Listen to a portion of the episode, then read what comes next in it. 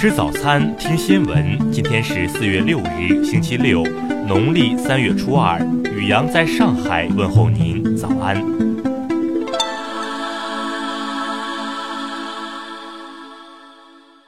听新闻早餐，知天下大事。先来关注头条新闻。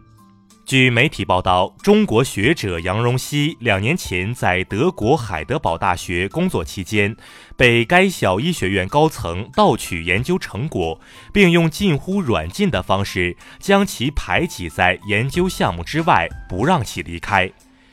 两年前，作为医学院唯一的华人独立课题组组长，杨荣熙带领团队做着新一代乳腺癌早期体外分子筛查技术的研发和转化。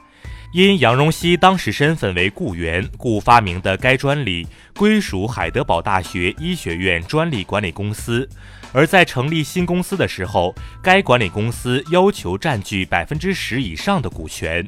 随后，学院高层决定将杨荣熙与项目组同事隔离，每天必须上报行踪。不仅如此，杨荣熙还被迫交出了以前所有的实验数据。他称这种特殊待遇在德国闻所未闻。因怕被泼脏水、诬告谋取核心技术，杨荣熙最终不得不与海德堡大学医学院签订了和平离职合同，才得以顺利回国。目前，德国相关部门已就此事对海德堡大学医学院进行调查，结果将于几周后公布。再来关注国内新闻。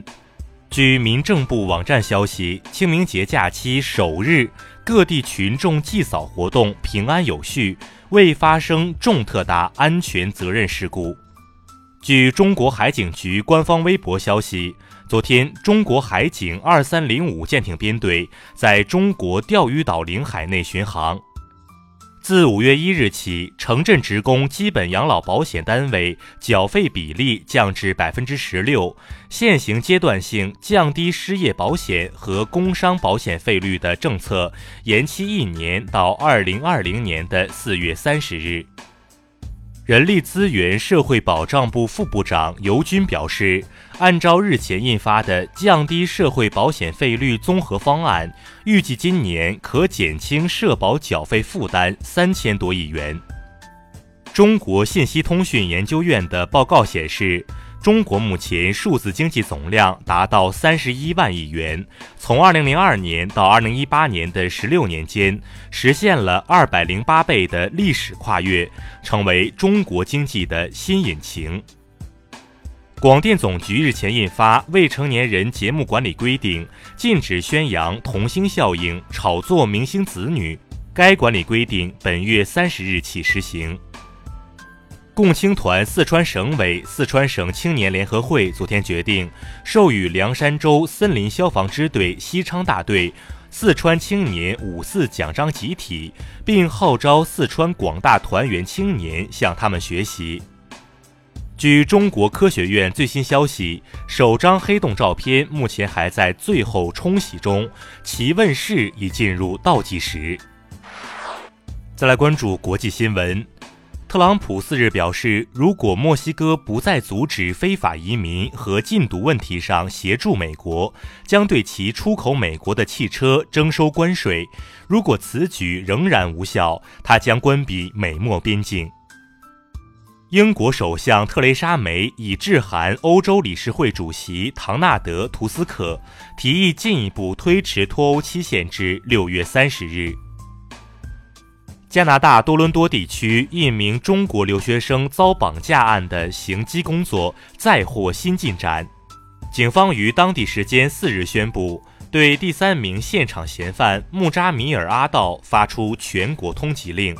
国际货币基金组织四日发布一份报告，建议各国政府采取增强银行缓冲能力、完善住房市场监控等早期措施，以应对房价下行风险。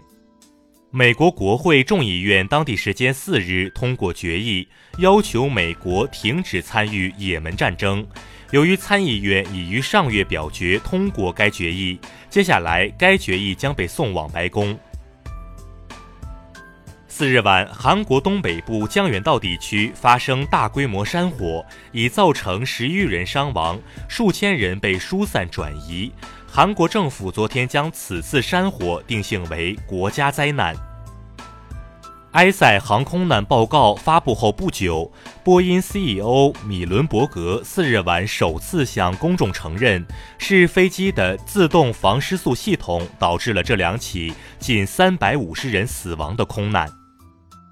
据美国媒体报道，电子商务公司亚马逊计划向近地轨道发射三千二百三十六颗通信卫星，从而在全球范围内提供快速且低延迟的互联网接入服务。再来关注社会民生新闻。昨天，广西柳州鹿寨县教育局就网传鹿寨县某中学疑似发生校园欺凌事件发布通报称，视频属实，要求涉事学校立即启动校园欺凌应急预案，依法依规依纪严肃处理。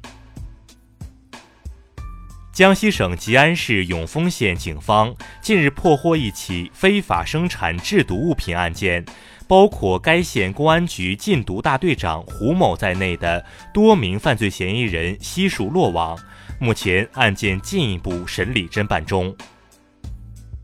据宁夏中卫市公安局官方微信公众号日前消息，中卫一幼儿园体罚视频广泛传播，经查情况基本属实，视频中的两位教师已被公安机关传唤。